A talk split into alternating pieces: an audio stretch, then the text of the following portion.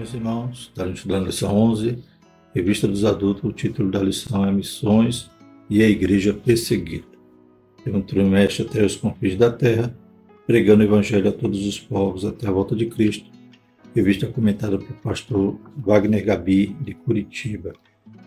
Então, dando uma sequência à lição passada, que falamos sobre o desafio da Janela 10/40, dos povos menos alcançados, daquela região do globo, onde abriga ali cerca de 2/3 da população do mundo, porém é um lugar mais fechado para o Evangelho. Ele contém países que são menos alcançados pelo Evangelho, também o menor número de missionários nessa região, só 3%. E a gente vai falar sobre a igreja perseguida. Essa igreja perseguida, a gente vai encontrar muitos países fechados, muitos países que há essa perseguição a todos aqueles que professam a fé em Cristo, exatamente também nessa região. Claro que não só ali, mas a maioria estão na janela 10/40. O textuário da nossa lição diz o seguinte: e também todos os que piamente querem viver em Cristo Jesus padecerão perseguições, segundo Timóteo 3:12. Glórias a Deus. Então veremos que desde o começo da igreja, Jesus já havia predito que os crentes seriam perseguidos, seriam mortos, seriam como ovelhas enviadas no meio dos lobos. E essa perseguição que inicia, a gente vai ver aqui a partir do início da igreja, então o primeiro mártir foi Estevão, então a partir de Estevão a igreja até hoje também é perseguida. Nós que vivemos num país que tem uma certa liberdade, por enquanto, que Deus nos ajude, mesmo assim a gente vê que há uma perseguição ideológica, uma perseguição às vezes até no judiciário, na política, querendo barrar, querendo também limitar a nossa liberdade religiosa, a nossa liberdade de expressão. Mas muito mais grave ocorre nesses outros países, pois a cultura, a religião, a política infere golpes duros contra aqueles que professam a fé de Cristo, matando, prendendo e impedindo de pregar o Evangelho, de se anunciar a palavra de Deus. Então, vamos falar sobre esse tema, igreja perseguida. Verdade prática, precisamos aprender com os cristãos perseguidos aspectos da fé cristã que só eles conhecem devido à natureza da opressão que eles experimentam. Glórias a Deus. Interessante, há pouco estava assistindo um vídeo daquele canal Jesus Cop, e fizeram um recorte sobre uma entrevista com um missionário chinês. E como diz aqui, na verdade prática, aspectos da fé cristã que só eles conhecem. Então só quem está passando por essa perseguição, essa mais ferrenha, compreende esses aspectos e estão lá resistindo, muitas das vezes sendo mais espirituais, é claro, do que aqueles que estão na zona de conforto. E é interessante esse vídeo, o pastor comparando, destacando a diferença que ele viu em relação à igreja subterrânea, a igreja da China, aquela que realmente está ali correndo o risco de prisão ou morte, e a igreja em Hong Kong, que na época que ele visitou, estava ainda em uma certa transição, e a igreja de Hong Kong talvez parecia mais com a nossa. Ele mesmo disse, os crentes divididos, ou seja, era uma igreja mais confortável, e os crentes às vezes iam para a igreja só por obrigação, só por tradição. Havia também a cultura da celebridade, então coisas que a gente vê na nossa nação fazendo com que a igreja esfrie. Mas a igreja perseguida, a igreja que está espalhada pela China, a igreja subterrânea, era uma igreja cheia de milagres, uma igreja cheia de unção. As pessoas iam com prazer ouvir a palavra. Elas eram impedidas de fazer isso. Não tinham oportunidade de adorar o Senhor. Enquanto a igreja mais confortável acabava se esfriando e fazendo por obrigação. É uma reflexão tremenda que aquele vídeo provoca, porque, como diz aqui, aspectos da fé cristã que só eles conhecem. E às vezes a gente fica realmente no conforto e acaba achando que o que Jesus fez por nós foi pouco. E acabamos fazendo até como os judeus, né? Que Deus mandando maná, e eles chegaram ao ponto de dizer que não aguentava mais aquele pão vil. Deus tenha misericórdia, né, irmãos? Quando temos liberdade, façamos a obra do Senhor, façamos a sua vontade. Aleluia, para que, enquanto é dia, trabalhemos. Glórias a Deus. Esses que estão sendo perseguidos, aleluia, têm chegado mais perto de Deus e têm também provado mais da sua graça, do seu poder, da sua misericórdia. E nós nos avivemos e voltemos ao primeiro amor, praticar as primeiras coisas. Leitura bíblica em classe. Atos 6, 8, 9, 13, 14 e Atos 8, de 1 a 4. E Estevão, cheio de fé e de poder, fazia prodígios e grandes sinais entre o povo. E levantaram-se alguns que eram da sinagoga chamada dos libertos, e dos sirineus, e dos alexandrinos, e dos que eram da Cilícia e da Ásia, e disputavam com Estevão. Apresentaram falsas testemunhas que diziam: este homem não cessa de proferir palavras blasfemas contra este santo lugar e a lei, porque nós lhes ouvimos dizer que esse Jesus Nazareno há de destruir esse lugar e mudar os costumes que Moisés nos deu. Em Atos 8, e também Saulo consentiu na morte dele, e fez-se naquele dia uma grande perseguição contra a igreja que estava em Jerusalém. Todos foram dispersos pelas terras da Judéia e da Samaria, exceto os apóstolos. E uns varões piedosos foram enterrar Estevão, e fizeram sobre ele grande pranto. E Saulo assolava a igreja, entrando pelas casas e arrastando homens e mulheres, os encerrava na prisão. Mas os que andavam dispersos iam por toda parte anunciando a palavra, né? Um aspecto da fé cristã que só eles conheciam, né? Perseguidos, mas sem deixar de anunciar a palavra. Glórias a Deus. Os objetivos da lição são explicar o contexto de perseguição na igreja primitiva, apresentar a perseguição cristã na atualidade e mostrar como podemos ajudar a igreja perseguida. A introdução diz o seguinte: a perseguição contra os cristãos é uma realidade. Aproximadamente mais de 360 milhões de cristãos no mundo sofrem algum tipo de perseguição por expressar sua fé em Jesus, né? Então, mais, né? Já ultrapassou esse número, 360 milhões de cristãos no mundo que sofrem algum tipo de perseguição, né? Estatisticamente, 1 a cada 7 cristãos, né, sofre perseguição no mundo. Então, não é um número baixo. Muitas vezes a obra missionária é realizada no contexto de perseguição religiosa, política e cultural. Por isso, o tema desta semana é muito importante. Veremos como a Igreja do Novo Testamento lidou com esse desafio. Faremos um panorama da perseguição na atualidade e refletiremos a respeito do que podemos fazer para ajudar os cristãos e os missionários perseguidos que laboram na causa do Evangelho. A gente vê que, como já citamos, né, ali naquela região da Janela 10/40, há, né, muitos países que constam na estatística, né, dos países que há mais perseguição.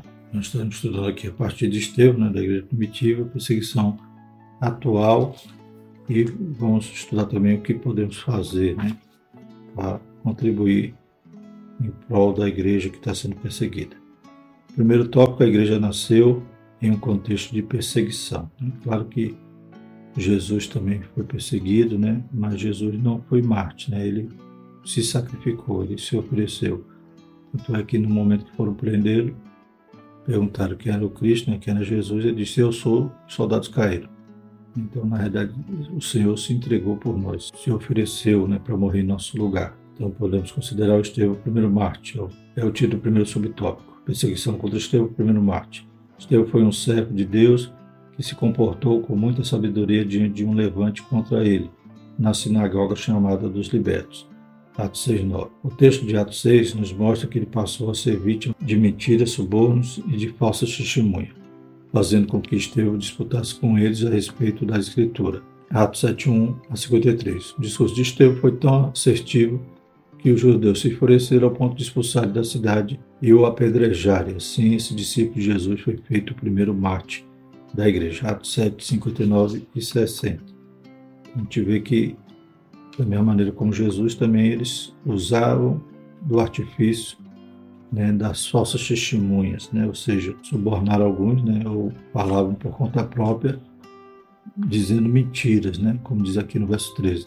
Apresentaram falsas testemunhas que dizia: este homem não cessa de proferir palavras blasfemas contra este santo lugar e a lei. E Estevão, então, se defende, né, faz um discurso apologético, defendendo a fé, defendendo o que realmente ele falava, o que realmente era o evangelho, mas aqueles homens que não podiam com ele, não conseguiram resistir, né, às palavras de Estevão, ficaram com raiva e decidiram, então, né, ir para o extremo, matar Estevão apedrejado.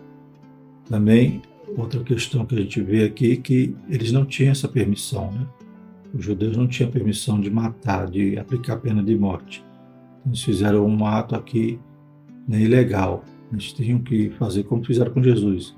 Ir até as autoridades, até Pilatos, no caso, né, no dia de Jesus.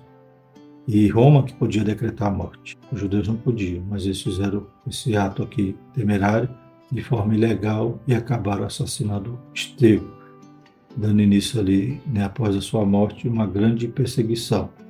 O segundo subtópico diz: a igreja foi dispersada.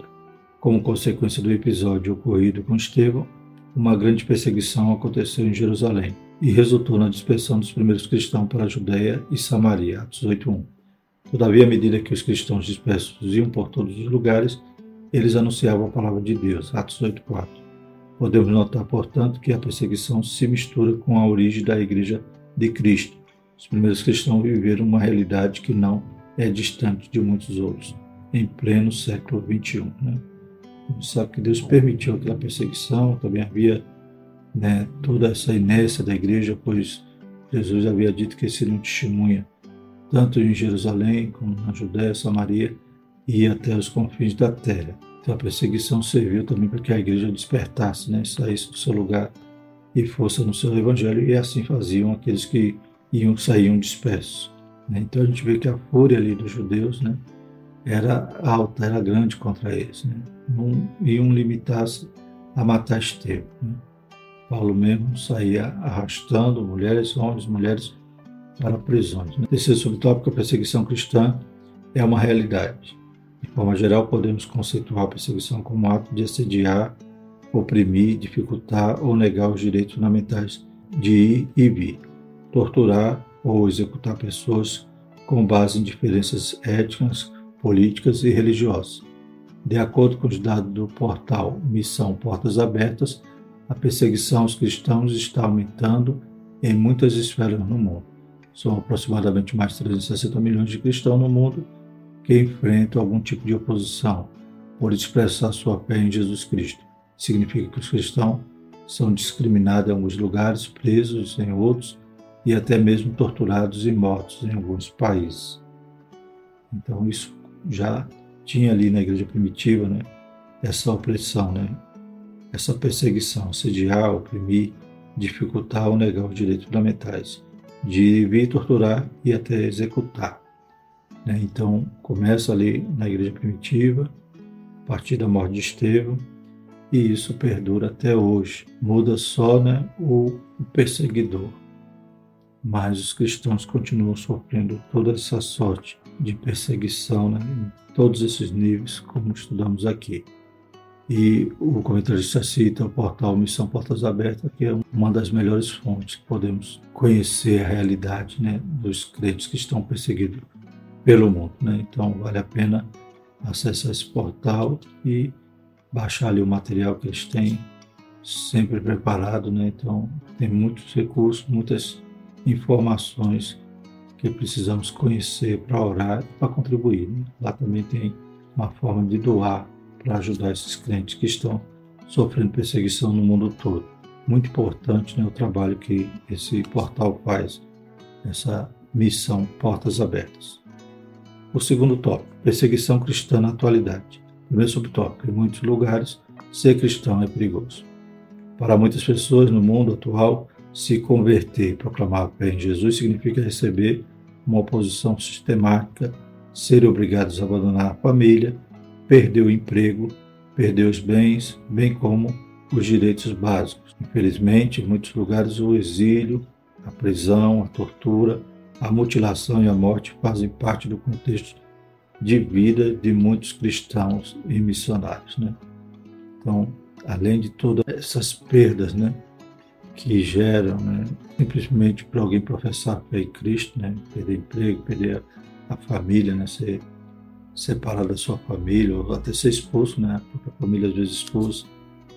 Há também, né, toda essa agressão, né, prisão, tortura, mutilação e morte. Me lembro do relato de uma cristã na Eritreia, né, que ficou anos preso num container, num sol, né, só a graça de Deus para poder salvar ela daquela tortura, né, daquela prisão. E muitos hoje estão padecendo, né, coisas semelhantes ou piores no mundo só por serem cristãos. E pela misericórdia do Senhor, né, eles não negam a fé.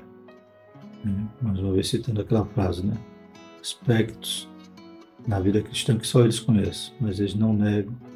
Estão sempre na presença de Deus, buscando a graça do Senhor, aleluia, e ainda que se tornem mártires, aleluia, terão a experiência de Estevão, né, de ver os céus abertos, aleluia, e o Senhor ao lado do Pai. É importante deixarmos claro que a Constituição brasileira ainda, né, ainda garante o seguinte: é inviolável a liberdade de consciência e de crença, sendo assegurado o livre exercício dos cultos religiosos, e garantia na forma da lei a proteção aos locais do culto e suas liturgias. Artigo 5º, inciso 6º da Constituição Federal de 1988. Como o apóstolo Paulo, não devemos nos furtar de fazer uso da lei quando necessário. Atos 22, 25 e 29. Né? Então, graças a Deus, né, nós temos essa proteção na lei. Né? Ainda temos, né, que Deus nos guarde de não vir e mudar. E essa liberdade, né, de consciência, crença ou de religião, né, é realmente um privilégio para nós brasileiros. Liberdade de religião, qualquer que seja a religião, e está assegurado todo esse direito de proteção local do culto, da inviolabilidade da nossa liberdade de consciência e de crença, né?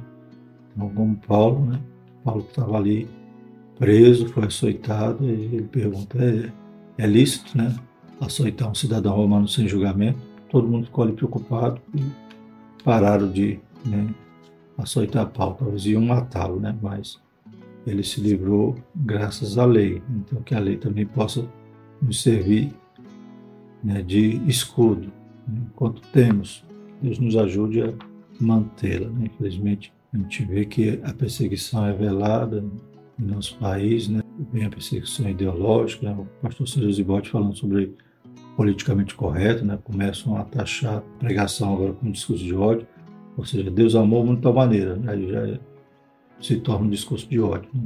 Deus ama para salvar, aponta nossas falhas, nossos pecados para que nós nos convertamos, aleluia, mas as pessoas não querem abandonar o pecado e acham que a Bíblia os ofende.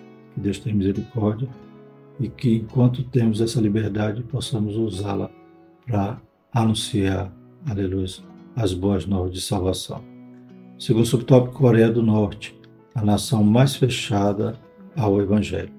Segundo a classificação do portal Missão Portas Abertas, em primeiro lugar, em perseguição mundial, a Coreia do Norte é apontada como a nação mais fechada para o Evangelho desde o início desse século. Nesses últimos anos, o país norte-coreano teve 3 milhões de pessoas mortas pela fome.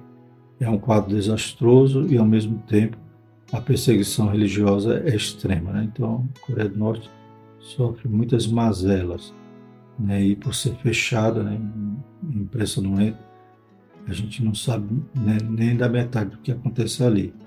Mas em relação à fé cristã, é claro, né, que existe igreja lá, existe crentes, mas não imaginamos o sofrimento que eles passam. Né? Porque se alguém for denunciado, né, como às vezes os vizinhos mesmo denunciam, né, foi encontrado com a Bíblia, ele é mandado para um campo de trabalho forçado, às vezes até morto, sua família também sofre a mesma punição, né? Lá tem que reverenciar, tem que adorar o líder lá da nação, né? Ele tem que se reverenciar, tem que ter um quadro dele em cada casa, né? E se a casa pegar fogo, a família tem que... A primeira coisa a fazer é salvar o quadro do ditador, né? Que Deus tenha misericórdia. Então, é um país muito fechado e ele está há muito tempo, né, na ponta do ranking ali das nações mais fechadas para o Evangelho. Infelizmente, a Coreia do Norte é uma vítima de uma tirania que arruinou a nação, tendo os cristãos sob intensa e horrorosa tortura. Por esse e muitos outros motivos, a Igreja Mundial deve orar e se interessar pela Coreia do Norte. Imagine o que é fazer a obra missionária num país como a Coreia do Norte. Há muitos missionários que se arriscam para levar o Evangelho para o norte-coreano. Também ouvindo um relato de um norte-coreano que fugiu de lá, ele disse que, né, eles são ensinados desde criança, né, que os missionários e os cristãos, né, são pessoas más, né, que raptam as crianças e vão para lá para, né, fazer tráfico de órgãos. Então, se cria, né, uma verdadeira cultura contra o missionário. Imagine como é que o missionário vai chegar a uma vida ali e convencer, né? Mas mesmo assim tem crente lá como na China, né? Tem a igreja subterrânea na China, a igreja escondida, né? Também na Coreia. Há também os cristãos lá correndo um grave risco de morrer, né? No site da Missão Portas Abertas, né, há lá material e fala dos países e os cristãos são mais perseguidos, né? Então, tem um gráfico que mostra os 50 países onde há perseguição, sendo que há aqueles que a perseguição é extrema. A Coreia do Norte é o primeiro, depois Somália, Iêmen, Eritreia, Líbia, Nigéria, Paquistão, Irã, Afeganistão, Sudão, né, e Índia. Esses são os 11 países onde a perseguição é extrema. Mas não há só os países, né, na Janela 10/40, também até na América Latina, né, a Nicarágua, a Colômbia, né, o México. Então, até aqui na América há também perseguições severas, né, contra os cristãos. E, como citamos, né, a gente apoia alguns trabalhos em Burkina Faso e no Mali, né, que são países também que constam desses 50 países onde há mais perseguição aos cristãos no mundo. E o terceiro tópico é como ajudar a igreja perseguida. Primeiro, conhecer a gravidade da situação. Infelizmente, não é tão fácil ter acesso às informações de qualidade em relação ao contexto de perseguição cristã no mundo, né? A mídia, né, secular mesmo não vai anunciar isso. Tem que ir atrás de fontes cristãs, né? Porque a mídia secular, pelo contrário, né, vai tentar desfazer dessa gravidade. Lamentavelmente, parece que há má vontade das mídias internacionais em divulgar esse quadro de violação aos direitos fundamentais do ser humano. Por isso, precisamos tomar consciência do terror religioso que a perseguição cristã nos revela. Nesse sentido, devemos ter acesso a dados e informações sérias e objetivas. Por exemplo, sites como Cenami, Missão Portas Abertas e Voz dos Mártires prestam um excelente serviço de informação e apoio aos cristãos perseguidos. Portanto, procure conhecer a dimensão do problema e se sensibilize com ele. Hebreus 13:3. Por exemplo, também dados do site Missão Portas Abertas tem uma estatística de outubro de 2021 até setembro de 2022 de cristãos mortos, né, 5.621. Casas, estabelecimentos comerciais cristãos atacadas, 6.757. Igrejas e outras propriedades públicas cristãs atacadas, 2.110. Cristãos presos, condenados ou detidos sem julgamento, 4.542. Cristãos sequestrados ou desaparecidos, 5.259. Violência física e mental, 29.411. Cristãos vítimas de violência física e mental, 29.411.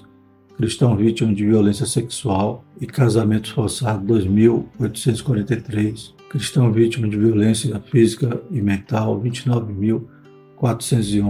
Cristãos vítimas de violências sexuais e casamentos forçados, 2.843. Cristãos forçados a se tornarem deslocados, internos e refugiados, 139.307. Né? Lembrando o número geral, são mais de 360 milhões de cristãos sendo perseguidos no mundo. que Deus tenha misericórdia, né? Então, conhecer essa grave situação vai nos mover a orar e se envolver, que são os dois últimos subtópicos. Ore pela igreja perseguida. Devemos orar pelos cristãos perseguidos e pelos missionários desse contexto. Ora, a Bíblia nos ensina que a oração feita por um justo pode muito seus efeitos. Deus pode quebrar o ferro de ferro, derrubar regime, né? A Bíblia diz, passa os céus e a terra, mas a palavra do Senhor não passa. Deus tem poder para agir. Aleluia. Então, que nós realmente oremos, intercedamos pelos nossos irmãos. Por isso, ore para que os cristãos perseguidos, missionários que atuam nesse contexto, tenham coragem e não desanime diante das perseguições. Efésios 6:19-20. Ore por proteção de suas vidas, suas famílias e suas comunidades.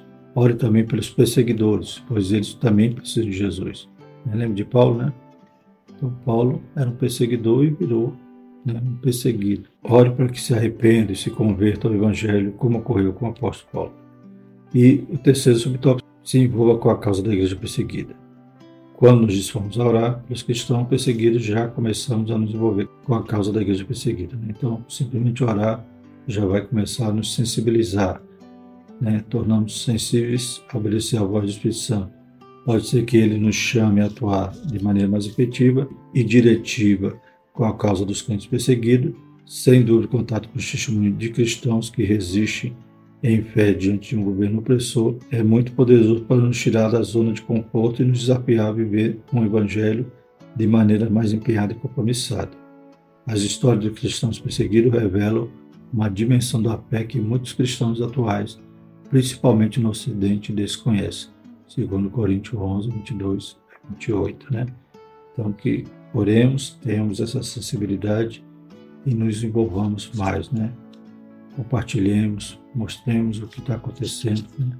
O missionário da Coreia do Norte que eu citei, ele conta o seu relato, né, quando ele era criança, quando ele era educado, né, a ter medo de missionário, tudo isso, quando ele foge, ele vai, em uma das fugas, né, que ele foge da Coreia, ele vai parar num colégio religioso, salvo engano, na Malásia, e daqui a pouco vem, né, as autoridades prendem ele, levam embora ele para uma prisão. Mas havia uma menina ali que viu aquela cena e ela começa a escrever cartas às autoridades, aos repórteres ali, né, das grandes redes. E essas cartas, né, chegam no lugar certo e começam a divulgar a história daquele coreano.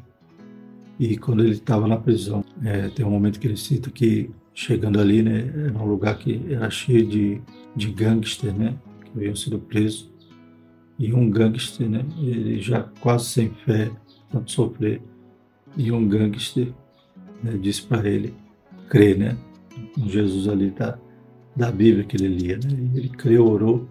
E um determinado dia, quando foram buscá-lo ali na prisão, pensando que ele ia ser enviado de volta para a Coreia, né, ele foi solto, foi liberto, graças às cartas que aquela menina começou a escrever. Então ela se envolveu e conseguiu, com a intercessão dela ali, clamando a Deus, pedindo a Deus, né, e protestando contra aquela situação, conseguiu que aquele jovem fosse solto. E hoje ele já se formou, já tem mestrado na Europa e prega o Evangelho e denuncia, né, toda essa perseguição que há lá em sua nação. Concluindo, irmão, infelizmente há lugares em que cristãos são mortos por causa de sua fé em Jesus. Isso mesmo, em pleno século XXI, pessoas são mortas por causa de Jesus em nome de ideologias satânicas, que se sentem ameaçadas com o fundamento da fé cristã, né? Então, isso que é extremo para lá, a gente vê começando aqui, quando as pessoas começam a dizer que nós estamos portando o discurso de ódio. Que Deus nos ajude a não chegar numa situação extrema. Oremos pelos nossos irmãos perseguidos, né? Eles estão passando isso na pele, né? Que Deus nos conceda a graça de ser uma igreja que se alegra em estar na presença dele, intercedendo dia após dia pela obra missionária, principalmente pela igreja perseguida. Que Deus nos ajude e nos levante para sermos verdadeiros intercessores nessa causa, né? Nossos irmãos estão sofrendo.